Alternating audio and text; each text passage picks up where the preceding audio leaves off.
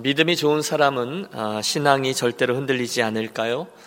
또 하나님의 큰 능력을 체험한 사람은 그 다음에 결코 낙심하지 않을까요? 좀 더 구체적으로 40일 금식 기도를 하고 나서 권능을 받은 사람은 이제 죄의 문제에서 완전히 자유할까요? 성경은 분명히 대답합니다. 아닙니다. 아무리 믿음이 좋은 사람이라 하더라도 그 삶의 신앙적인 갈등이 면제된 사람은 없습니다. 우리는 누구나 때론 넘어지기도 하고요, 죄도 짓기도 하고요, 낙심하기도 합니다. 그 증거가 바로 오늘 로마서 7장의 말씀이에요. 우리는 흔히 사도 바울 하면 예수님 다음 정도로 훌륭한 사람이었을 것이다 라고 생각합니다. 그런데 오늘 본문에 등장하는 사도 바울은 깜짝 놀랄 만한 모습 하나를 우리에게 보여줍니다. 그의 처절한 고백은 지금 그의 마음속에 어떤 일이 일어나고 있는지를 말해줘요. 15절입니다. 내가 행하는 것을 내가 알지 못하노니 곧 내가 원하는 것을 행하지 아니하고 도리어 미워하는 것을 행함이라. 여러분, 복음으로 활활 타오르던 하나님의 사람 사도 바울에게 이런 이율배반적인 모습이 있었다는 것입니다. 그 안에는 하나님의 뜻대로 살기 원하는 모습이 있어요. 하지만 정작 행하는 것은 계속 죄를 짓고 있는 그의 실체였습니다. 우리도 비슷한 경험들을 합니다. 하나님이 원하시는 것과 하나님이 원하지 않는 것을 저와 여러분이 압니다. 이쯤 되면 감으로 압니다. 그런데 우리 속에는 여전히 죄된 충동이 계속 자리합니다. 실제로 죄를 지어요. 내가 왜 이러지? 이렇게 기가 막히게 하면서도 그 죄의 자리에 끌려갑니다. 그리고 죄를 지으면 죄책감에 눌리잖아요. 이게 뭔가? 이게 내 꼴이 이게 뭔가? 내가 예수 믿는 거 정말 맞나? 스스로를 막 자학합니다. 때로는 하나님께 투덜대기도 합니다. 하나님 제 꼴 좀 보세요. 예수 좀 잘 믿어보려고 하면 할수록 이렇게 자꾸 넘어져요. 그냥 저를 성령으로 확 사로잡으셔서 로봇처럼 그냥 하나님이 원하시는 일들만 하게 해주시면 안 돼요? 여러분, 그날 사도 바울이 그랬다는 겁니다. 18절이죠. 내 속 곧 내 육신에 선한 것이 거하지 않는 것을 아노니 원함은 내게 있으나 선을 행하는 것은 없노라. 여러분, 우리들의 이야기가 아닌가 싶어요. 내 속은 선을 원하는데 그 행동은 악으로 가고 있다는 거예요.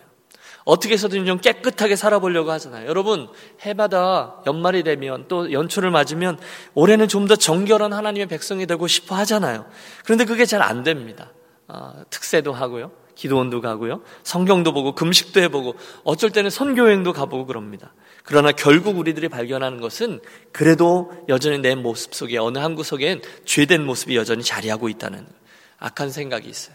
추한 생각이 있어요. 고개를 막 흔들면서 내가 무슨 생각을 하는 거야 라고 해도 여전히 나도 모르는 사이에 내 속에 그런 것들이 와서 자리를 잡습니다. 그래서 내 마음에 늘 두 마음의 싸움이 있어요. 그게 오늘 처절하게 사도 바울이 외치고 있는 얘기입니다. 오늘 22절과 23절의 그 모습이 잘 그려져 있어요. 내 속사람으로는 하나님의 법을 즐거워하되 내 지체 속에서 한 다른 법이 내 마음의 법과 싸워 내 지체 속에 있는 죄의 법으로 나를 사로잡아 오는 것을 보는도다. 여러분, 여기에 놀라움이 있습니다. 지금 이야기가 누구 이야기라고요? 사도 바울 얘기입니다. 우리 신앙의 대선배의 얘기예요. 나의 달려갈 길을 마치고 믿음을 지켰으니 이렇게 외쳤던 그분이에요. 너희는 나를 본받는 자가 되라 이렇게 얘기하던 그 사람이에요. 그런데 그 사도 바울이 지금 자기 안에 존재하고 있는 큰 믿음의 갈등을 이렇게 표현하고 있는 거죠. 내 지체 속에서 한 다른 법이 내 마음의 법과 싸워 내 지체 속에 있는 죄의 법 아래로 나를 사로잡아 오는도다 이렇게 토로하고 있습니다. 여러분, 놀라워요. 여러분, 사도 바울 정도 되면 이 정도는 졸업했어야 될 거라고 생각합니다. 문제가 전혀 없고요, 날마다 확신에 찬 얼굴로 할렐루야 찬양하며 이 길을 간다라고 생각했었는데 실은 그렇지 않았더라는 거예요. 오히려 항상 하나님의 뜻에 그대로 복종하지 못하는 자기 때문에 안타까워하고 연약한 모습 때문에 고민하고 갈등합니다. 그리고 이쯤 되면 저와 여러분이 막 위로를 받습니다. 나만 그런 게 아니구나. 심지어 사도 바울도 그랬었구나라고 말입니다. 여러분, 믿음의 길을 걷는 분들을 이렇게 옆에서 뵈면 패턴이 있습니다. 제일 먼저 은혜를 받고 하나님을 느끼면요, 그 안에 있는 죄를 발견하게 됩니다. 내재하고 있는 죄죠. 13절은 이렇게 시작합니다. 그런즉 선한 것이 내게 사망이 되었느냐? 그럴 수 없느니라. 오직 죄가 죄로 드러나기 위하여 선한 그것으로 말미암아 나를 죽게 만들었으니 이는 계명으로 말미암아 죄로 심히 죄되게 하려 함이라. 즉, 우리가 율법, 하나님의 뜻을 알기 전에는요, 내 속에 있는 죄가 보이지 않거나 아주 작게 보입니다. 죄를 지어도 그게 죄인지 모르고 별로 심각하게 생각하지 않아요. 그런데 그러던 자가 믿음이 자라면서 하나님의 뜻을 조금씩 알게 되고 하나님의 계명을 깨닫게 되면 이제는 자기 속에 있는 죄가 점점 더 부담으로 다가오고 더 크게 보입니다. 그때부터 그리스도인은 자기 안에 있는 두 마음을 자각합니다. 19절에 보면 내 원하는 바 선이라는 말이 나옵니다. 내 원하는 게 있어요. 선이라는 거예요. 하나님의 뜻을 깨달은 사람은 이제는 그대로 살고 싶어서 그렇게 살아야지 하는 마음이 생긴다는 거예요. 그런 소원이 있어요. 신앙이 잘하잖아요. 그럼 내가 행해야 될 선이 무엇인지 행치 말아야 될 악이 무엇인지를 분별하는 지식도 얻게 됩니다. 설교 듣고 말씀 읽다 보면 그게 알게 되잖아요. 또 전에는 어둠이 뭔지 깨닫지 못했는데 이제는 말씀의 빛 때문에 자기의 죄악을 선명하게 보게 됩니다. 내 모습이 이러면 안 되지, 이렇게 살면 안 되지 결심하고 또 결심합니다. 그런데 동시에 안타까운 일도 생겨요. 그것은 내 안에 있는 두 마음을 보는 겁니다. 그것도 그 두 마음이 가만히 있지 않아요. 싸우고 있는 거예요. 예수 믿기 전에는 아무 문제가 없었는데 예수를 잘 믿고 나서 더 잘 믿으려고 하다 보니 이 싸움이 점점 더 커집니다. 여러분 그렇죠. 하나님의 뜻을 알면 알수록 또 하나님의 말씀을 배우면 배울수록 선을 행하기 원하는 욕망이 있는데 내 속에 있는 이 싸움이 점점 더 커지는 거예요. 아예 몰랐으면 상관없는데 알게 되면 알게 될수록 이 싸움이 더 불일 듯 일어납니다. 그러니 더 힘들죠. 그러니까 예수 믿으면요 점점 더 힘들어요. 그런데 여러분 여기에 그리스도인의 역설이 하나 있습니다. 그것은요 그런 싸움이 내 안에 자리하고 있다는 것은 오늘 저와 여러분의 신앙이 건강하다라는 증거입니다. 여러분 이게 위로가 되시기 바랍니다. 죄 중에 사는 사람은요 죄로 인해 절대 고민하지 않습니다. 그들은 죄를 몰라요. 자기가 죄인이라는 사실을 몰라요. 지금 자기가 행하는 게 나쁜 거라는 걸 몰라요. 그러니까 갈등이 없어요. 아예 고민이 없는데요. 그런데 죄를 알게 되면 죄와 싸우게 돼요. 그러니까 이게 건강하다는 얘기죠. 여러분 저와 여러분이 먹는 음식들에 늘 균이 있다는 거 아십니까? 뭐 나쁘게 말하면 독이 있는 거죠. 우리가 먹는 밥에도 독이 어느 정도의 독이 있고요. 여러분 냉면 좋아하시죠? 갈냉 좋아하시잖아요. 냉면에도 대장균이 우글우글합니다. 심지어 김치에도 독들이 있습니다. 그런데 그럼에도 불구하고 우리가 음식을 먹고 힘을 내는 것은 우리 속에 있는 저항력이 있는 거죠. 그런 나쁜 세균들과 싸워 이겨 그걸 잡아먹어요. 그런데 우리 몸이 연약해져서 면역력이 떨어져서 그런 나쁜 균들과 싸워서 지면 배탈도 나고 또 설사도 하고 건강도 잃지만 하지만 일반적이고 건강적인 사람, 건강한 사람은 결국 이 싸움에서 승리하게끔 되어 있습니다. 건강한 사람에게 있어서 이 싸움은 당연하다는 거예요. 동일한 원리입니다. 믿음의 갈등이 있습니까? 내가 건강하다는 얘기예요. 오늘 내 속사람의 싸움이 있습니까? 내 영혼이 건강을 향해서 나아가고 있다는 의미입니다. 그렇다면 여러분 이 아침에 혹시 여러분 안에 그런 믿음의 선한 싸움이 있습니까? 그렇다면 여러분이 건강하다는 사실을 믿고 위로 받으시길 바랍니다. 하나님의 법이 들어갔어요. 그러니까 당연히 마음속에 있는 나쁜 생각들과 싸우게 되는 거죠. 그러므로 내 안에 이 두 개가 갈등한다. 하나님 은혜의 결과입니다. 만약에 그 싸움이 아예 없다. 여러분 그건 진짜 문제죠.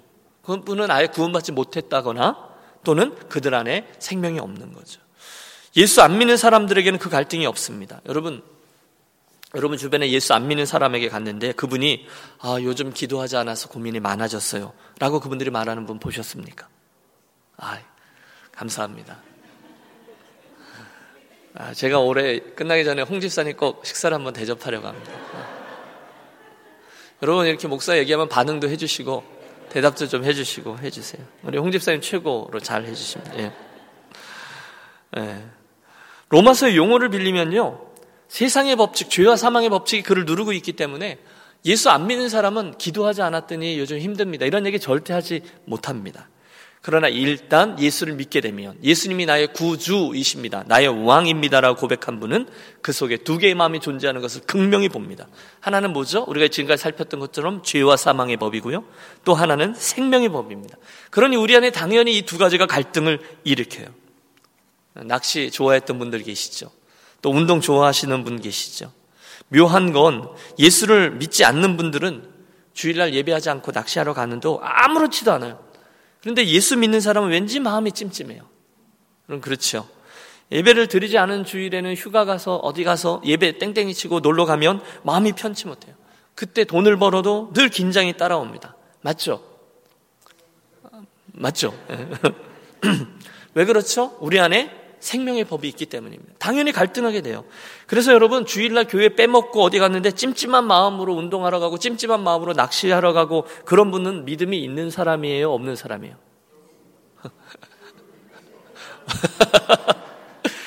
답은 믿음이 있는 사람입니다. 우리는 쉽게 겉모양 보고 아유 저 양반 정말 믿음이 있는 거야? 라고 얘기하지만 내 마음속에 내가 예배를 땡땡이 치고 놀러 가면 이러면 안 되지 하는 마음이 그분 안에 있어요. 왜? 두 마음이 싸우는 거잖아요. 그러므로 예수 믿은 후에 우리 속에 갈등이 있다면 자연스러운 것으로 여기세요. 중간중간에 여러 계기가 있잖아요. 여러분 부흥 집회가 끝났어요. 내가 이렇게 살아야지 생각했는데 그 다음 주간에 더 힘들잖아요. 더 잘 믿어야지 했는데 더 큰 갈등을 만나잖아요. 그걸 예상하십시오. 원래 그런 겁니다. 그러나 걱정하지 마십시오. 우리의 성령 하나님은 우리의 대적보다 훨씬 더 크신 성령 하나님인 줄로 믿습니다. 그분의 도우심으로 이 정도 싸움은 우리가 넉넉히 감당하고 이길 수 있다는 거예요. 예수 믿는 사람은, 제대로 예수 믿는 사람은 일평생 이 싸움을 하는 게 맞습니다. 사도 바울이 지금 그 얘기를 하는 거예요. 15절, 내가 행하는 것을 내가 알지 못하노니 원하는 것을 행하지 아니하고 도리어 미워하는 것을 행함이라. 자기를 보니까 그러고 있다는 거예요. 18절, 내 속 곧 내 육신에 선한 것이 거하지 아니하는 줄을 아노니 원함은 내게 있으나 선을 행하는 것은 없노라. 내가 원하는 바 선을 행하지 아니하고 원치 아니하는 바 악을 행하는도다. 우리 얘기입니다. 왜 그렇게 살아야지 하면서도 어느새 저렇게 살아가고 있는 나를 보면 너무너무 힘들어하는 거예요. 그래서 이게 밀리고 밀리다 보니까 결국 한순간 사도 바울 안에서 이게 폭발한 거죠. 24절 함께 읽으실까요? 24절입니다. 같이 읽죠. 오호라, 나는 곤고한 사람이로다. 이 사망의 몸에서 누가 나를 건져내랴. 여러분 참으로 놀랍지 않습니까? 하나님의 위대한 사도라고 말해지던 사도 바울이 한순간 그 마음속의 연약함을 송두리째 우리에게 드러내 보여주고 있는 거예요.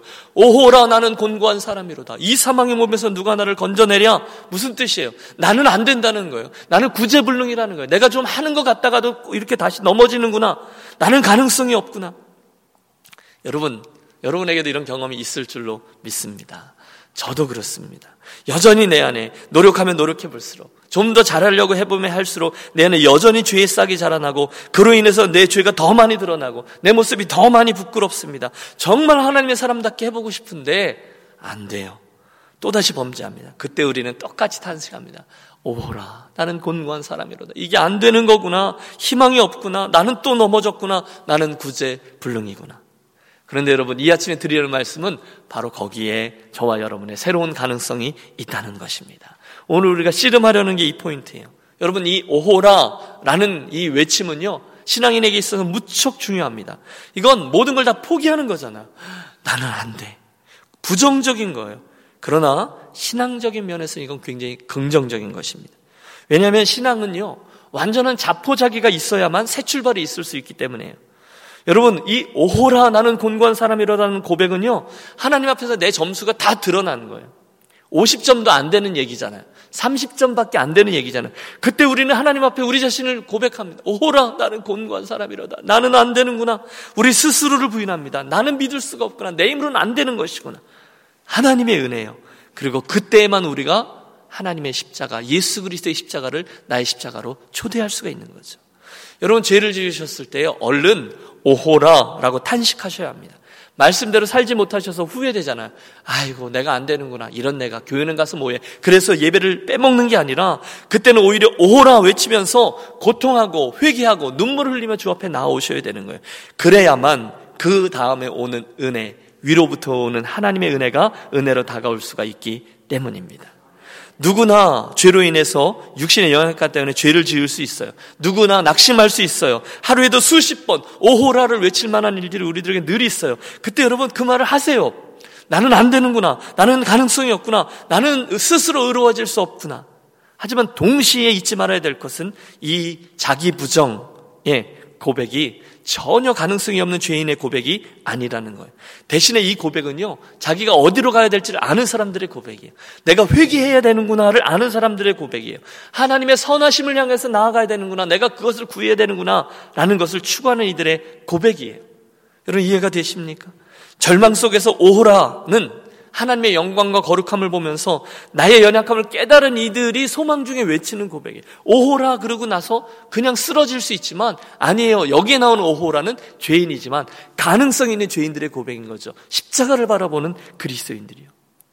여러분 아세요? 사도 바울이 쓴 그 편지들 중에 시기적으로 가장 초창기에 쓰인 게 고린도전서입니다.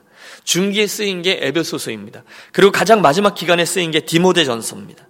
그런데 사도 바울은 그 각각의 편지에서 자기 자신을 이렇게 소개합니다. 고린도전서에는 나는 사도들 중에 지극히 작은 자라 라고 소개합니다. 시간이 흘러서 에베소서에 가서는 나는 모든 성도 중에 지극히 작은 자보다 더 작은 자라 라고 얘기합니다. 그리고 나서 사도에서 성도로 떨어진 거죠. 그의 사역 말기에 쓴 디모데전서에서는 아예 나는 죄인 중에 괴수다 라고 고백합니다. 여러분 이게 무엇을 의미할까요? 시간이 지나면서 점점 더 많은 죄를 지은 사람이다 이런 얘기일까요? 아니요. 그가 점점 더 하나님의 은혜에 깊이 들어갔다라고 보는 것이 맞습니다. 처음에는 사도 중에 작은 자라고 했다가 나중에는 지극히 작은 성도보다 더 낮은 자라고 얘기했다가 자기의 부족함을 보다 보니까 제일 마지막에 가면 나는 죄인 중에 계시다라고 고백하는 거예요. 예수 믿는 사람들 가운데 어떤 분은 자기가 다 된 사람이라고 생각합니다. 이렇게 보면요. 우리 교회 식구들 안에도 여러분 뭐 추측하지 마세요. 그러나 우리 교회 식구들 안에도 나는 이 정도면 돼라고 생각하는 모습을 띠는 분들이 있어요. 나는 다 됐다라고 생각하는 수준에 있는 분들이 계세요. 나는 이 정도면 된다. 다 나만큼만 하라고 그래. 하지만 여러분 혹시 그런 분을 만나신다면 여러분도 아실 거예요. 속으로 그러세요. 아직 멀었어요 라고 말씀하십시오. 겉으로 말하면 안 돼요. 그러나 속으로 말씀하십시오. 그리고 이해하고 대하십시오. 아 저분 아직 멀었구나. 시간이 지나면 지날수록 나 자신은 죽는 게 맞습니다. 아멘. 시간이 지나면 지날수록 나 자신을 보면 의롭다고 내세울 게 없어요. 내가 주님 위해서 뭐 해주었다고 생각했던 거 혹시 있으시죠? 빨리 지우십시오. 시간이 가면 갈수록 성숙하면 나는 알아요. 나는 변화의 조짐이 별로 없어요. 잘 안 돼요. 아유, 나는 하나님의 은혜로 그냥 가는구나 이렇게 깨닫게 되는 거죠. 진짜 은혜가 없는 걸까요? 아닙니다. 은혜 안에 더 들어가는 거예요. 자기의 죄가 더 드러나는 거죠. 그때 우리는 탄식합니다. 오호라 나는 곤고한 사람이로다. From 오호라. 내가 무슨 목사냐? 내가 무슨 집사냐? 응? 그때 그렇게 나오는 거죠. 여러분 이사야 선자가 떠오르네요. 이사야 선자가 성전에서 거룩하신 하나님을 뵙잖아요. 이미 하나님을 잘 섬기던 제사장이었어요. 하나님을 향한 선한 욕심을 가지고 있었던 사람이에요. 우리들 이야기일 거예요. 그런데 하나님의 그 거룩하심을 보자 자기의 부족함과 더러움과 부정함을 보았어요. 화로다 나여 망하게 되었도다. 나는 입술이 부정한 사람이요 입술이 부정한 백성 중에 거하면서 만군의 여호와이신 왕을 배웠음이로다. 오호라의 고백이 그 얘기예요. 나는 이제 죽었다는 거예요. 나는 망했다는 거예요. 나는 죄인이구나. 그런데 여러분 그 자리가 하나님 축복의 자리잖아요. 하나님이 저를 정결케 하는 자리잖아요. 하나님이 저를 새로운 사명의 자리로 불렀던 자리였잖아요. 그러므로 날이면 날마다 나의 부족함 때문에 오호라 나는 곤고한 사람이로다. 누가 이 사망의 몸에서 나를 건져내랴 외치면서 더 하나님의 은혜를 갈망하는 저와 여러분이 되시기를 축복합니다. 본문에서 한 가지 마지막으로 더 유의해야 될 점이 있어요. 그것은 우리가 오호라라는 고백과 함께 주의 은혜를 바라보고 그 겸손의 자리로 내려가는 것은 좋지만 성도는 거기에서 머물면 안 된다는 거예요. 성도는 그 다음에 하늘로부터 오는 은혜 그것을 사모하면서 그 하나님의 은혜를 사모하면서 그 자리에서 벌떡 일어난 존재가 되었다. 이미 되었어요. 그런 사실을 기억하는 게 중요해요. 오호라를 통해서 자기를 부정하십시오. 하지만 그 다음에 거기 엎어져 있는 것이 아니라 하나님의 은혜로 다시금 일어서야만 한다는 거예요. 이 사도 바울의 고백 중에 극적인 전환점이 있습니다. 오호라 나는 곤고한 사람이로다. 이 사망의 몸에서 누가 나를 건져내려. 24절이잖아요. 그런데 바로 그 다음 절 25절을 보십시오. 뭐라고 돼 있죠? 우리 주 예수 그리스도로 말미암아 하나님께 감사하리로다. 할렐루야. 확 바뀌어요. 여러분 7장 내내 사도 바울이 계속해서 나는 안 된다, 나는 죽는다, 나는 이렇게밖에 못한다, 나는 이런 죄인의 모습에 있다. 그러다가 오라 나는 곤고한 사람이로다. 이 사망의 몸에서 누가 나를 건져내랴. 그랬는데 그 다음 절에 보면 뚱딴지같이 우리 주 예수 그리스도로 말미암아 하나님께 감사하리로다. 환하게 웃으면서 외치고 있는 거죠. 그럼 우리 물어봐야 돼요. 24절에서 25절에 무엇이 이런 큰 반전을 가지고 왔습니까? 그것이 바로 오늘 우리를 승리케 하는 사도 바울을 승리케 하는 근거인 예수 그리스도로 말미암아 때문인 줄로 믿습니다. 이 앞절에서 그 뒷줄로 한 절밖에 움직이지 않지만 우리를 보고 가능성이 없다라고 말했지만 여전히 갈등과 모순이 있지만 우리를 보면 잘 변화하지 않아서 답답해서 오호라뿐이지만 한 절 넘어가면서 우리가 벌떡 일어나야 될 이유가 있는 거예요. 우리 주 예수 그리스도로 말미암아. 그래서 오늘 설교 제목이 나온 거죠. From 오호라 to 예수 그리스도. 여러분 이 변화의 귀절이 참 중요합니다. 나를 보니 사망의 몸이에요. 그러나 내가 아니라 예수를 바라보니까 그것 때문에 힘이 생긴다는 거예요. 내가 아니라 그분이에요. 그래서 제가 찬송합니다.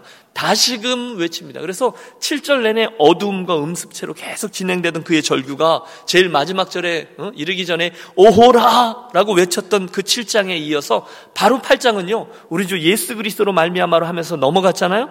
8장은요 완전히 다른 얘기입니다. 기쁨과 환희의 고백입니다. 그러므로 이제 예수 안에 있는 자에게는 결코 정죄함이 없나니 이는 그리스도 예수 안에 있는 생명의 성령의 법이 죄와 사망의 법에서 너를 해방하였습니다. 육신이 연약하여 할 수 없는 것을 성령은 하시나니, 완전히 다른 이야기로 넘어가 버립니다. 여러분, 물론 우리 안에는 여전히 싸움이 있어요. 오늘도 있습니다. 우리의 죄된 성품이 우리를 끌어내립니다. 회개하죠. 새롭게 결단하죠. 노력하죠. 그런데 여전히 죄의 힘이, 죄의 영향력이 나를 사로잡아 죄의 자리로 끌어내려가요. 사도 바울처럼요. 그래서 결국은 오호라라고 외칩니다. 그런데 여러분, 이 오호라를 끝낼 수 있는 방법이 있습니다. 그것이 바로 우리 주 예수 그리스도로 말미암아라는 방법입니다. 그래서 저는요, 이 로마서 7장의 결론이 25절의 말씀이라고 믿습니다. 우리 주 예수 그리스도로 말미암아 하나님께 감사하리로다. 사랑하는 여러분, 오늘 이 본문에 나오는 사도 바울의 오호라라는 탄식은 저와 여러분 모두에게 꼭 필요한 고백입니다. 우리는 결코 교만해서는 안 돼요. 여러분, 절대로 교만하지 마십시오. 누구도 내 안에 있는 그 힘든 싸움에서 스스로 승리할 수 있는 사람은 단 한 명도 없습니다. 누구나 힘들어요. 괜찮은 사람 같아요? 아니요. 그분도 그만에 어마어마한 내적 투쟁을 가지고 있어요. 그러나 거기서 끝나서는 안 되는 거죠. 많은 분들이 그냥 거기서 끝내서 오호라 나는 곤고한 사람이로다, 이건 안 되는 거야, 그냥 이렇게 가지 뭐, 예수를 안 믿을 순 없고 요 정도쯤에서 가다가 그냥 끝내지 뭐, 누구나 죄 지으면서 할 수 있으니까 누구나 그러면서 하는 거지, 원래 그런 거예요. 오호라 나는 곤고한 사람이로다, 그 자리에서만 끝날 때가 있어요. 그리고 그 모습으로만 예수 믿으면서 갈 때 있어요. 아니에요. 우리는 그 자리를 인정하지만 될 수 있는 대로 그 자리를 빨리 끝내고 다시 일어나 우리 주 예수 그리스도에게로 다시 나아가는 것이 절대로 필요합니다. 여러분, 오늘 이 7장의 말씀을 이해하셨어요? 오호라는 은혜예요. 우리 생활에 꼭 필요한 얘기입니다. 하지만 갈등, 탄식, 회개의 눈물이 우리를 위해 필요를 지나서 우리들 구원의 수단이 아니라는 것을 인정하십시오. 나는 안 돼. 그게 구원의 수단이 아니에요. 아무리 탄식을 해도 그 다음에 하나님의 은혜를 빨리 붙잡는 것이 구원의 수단이요, 그것이 요령인 줄로 믿습니다. 오호라, 탄식하셨어요? 그럼 빨리 우리 주 예수 그리스도로를 바라보십시오. 그분의 은혜를 구하십시오. 거기에만 가능성이 있습니다. 여러분, 축복합니다. 오호라 나는 곤고한 사람이로다 많이 외치시기를 바랍니다. 여러분 자신에 대해서 많이 절망하십시오. 그러나 그 자리에서 완전히 사는 게 아니라 빨리 감사하리로다의 자리로 옮겨 서십시오. 이게 은혜입니다. 우리는 오늘도 그 은혜가 필요해요. 제가 지난주에 기독교 신문에서 오랜만에 감동적인 기사를 하나 읽었습니다. 볼티모어에 있는 한 교회이고 그 교회는 선교단체였던 것 같아요. 근데 몇 년 전에 그분들이 너무너무 믿고 신뢰하던 한 선교사님, 목사님이에요. 그 가정에 문제가 생겼고 영적으로 침체되는 과정이 이어지면서 그만 그 선교사님이 카지노를 드나들게 되셨는데 그게 그만 들통이 나서, 아이고 누가 봤대요? 누가 봤을까요? 장로님이 거기 갔다 봤을까요? 하여튼 그게 들통이 나서, 여러분 그러니 어떻게 됐을까요? 그 다음 스토리가요, 그만 그분이 그 선교단체에서도 또는 그 교회에서도 그만 권고사직을 당하게 되셨어요. 잘린 거죠. 치명적입니다. 다 알게 된 거예요. 목사가 카지노 맨날 드나들다가 걸린 거죠. 자, 문제는 그 다음에 쉽지 않은 얘기잖아요. 수년 동안 이분이 긴 치유와 회복의 과정을 거치면서 개인적으로는 스쿨버스를 운전하면서 생계를 유지하시고 또 상담, 치유 이런 과정을 다 통과하고 가정의 문제도 하나님의 은혜를 극복한 후에, 그래서 그 연약함 중에 공식적으로 교회 앞에, 선교회 앞에 회개하고 사과하고 또 회의하고, 그래서 지난 주간에 다시 선교사로 허입되고 협동목사로 섬기게 되셨다라는 기사였어요. 여러분, 이 일은요 한인교회 결코 쉽지 않은 일입니다. 물론 그렇죠. 여러분, 제가 맨날 거기 이렇게 드나든다가 들통이 났어요. 잘릴 거잖아요. 그죠? 여러분 잘리잖아요. 집사는 그럴 수 있지만 목사 그러면 여러분 자를 거잖아요. 근데 그런 일이 있어요. 근데 제가 몇 년 동안 정말 진지하게 다시금 회복의 과정을 겪고 또 그리고 나서 다시금 더 다시 새 사람 됐으니 파송해 주십시오. 그럼 여러분 어떻게 하시겠어요? 홍집사님 제가 저녁까지 사겠습니다. 결코 쉬운 이야기가 아닙니다. 그 공동체는 성숙한 공동체입니다. 여러분 그런 일이 일어나서는 안 되겠지만 혹시 그런 일이 일어났을 때 그분이 회복돼요? 다시금 오호라에서 예수 그리스도로 왔을 때 그걸 인정하고 물론 조심스러운 과정 속에서 이 모든 과정을 진행했겠죠. 그러나 바로 이 스토리입니다. 오호라에서 예수 그리스도, 아름다운 이야기죠. 오늘도 우리가 구할 은혜입니다. 오늘 로마서 7장에서 사도 바울은 우리들에게 이 모든 과정을 보여줍니다. 친히 그의 이야기로 오라 나는 곤고한 사람이로다. 누가 이 사망의 몸에서 나를 건져내랴. 여러분 그 과정을 생략하지 마십시오. 그 과정을 생략하면 우리는 교만해지거든요. 하지만 그 다음에 나는 구제불능이다 다음에 하나님의 은혜를 사모하면서 철저히 절망한 후에 오호라라고 외친 다음에 그 자리에서 머물지 말고 예수 그리스도를 붙드는 저와 여러분이 되시기를 축복합니다. 우리 주 예수 그리스도로 말미암아 그때 우리는 로마서 7장에서 8장으로 넘어가는 어간에 있는 은혜를 체험하게 될 거예요. 오호라에서 예수 그리스도로. 이 아침 저와 여러분의 기도가 바로 그 은혜의 자리를 체험하는 자리가 되기를 바랍니다. 그리고 이 은혜가 앞으로 우리 교회에게 또 우리 인생들에게 매일매일 체험되는 축복이 되기를 예수님의 이름으로 축복합니다. From 오호라 to 예수 그리스도. 이 아침 우리가 구할 은혜입니다. 기도하겠습니다. 하나님 아버지, 로마서 7장 사도 바울의 저 고백이 오늘 우리 모두의 고백임을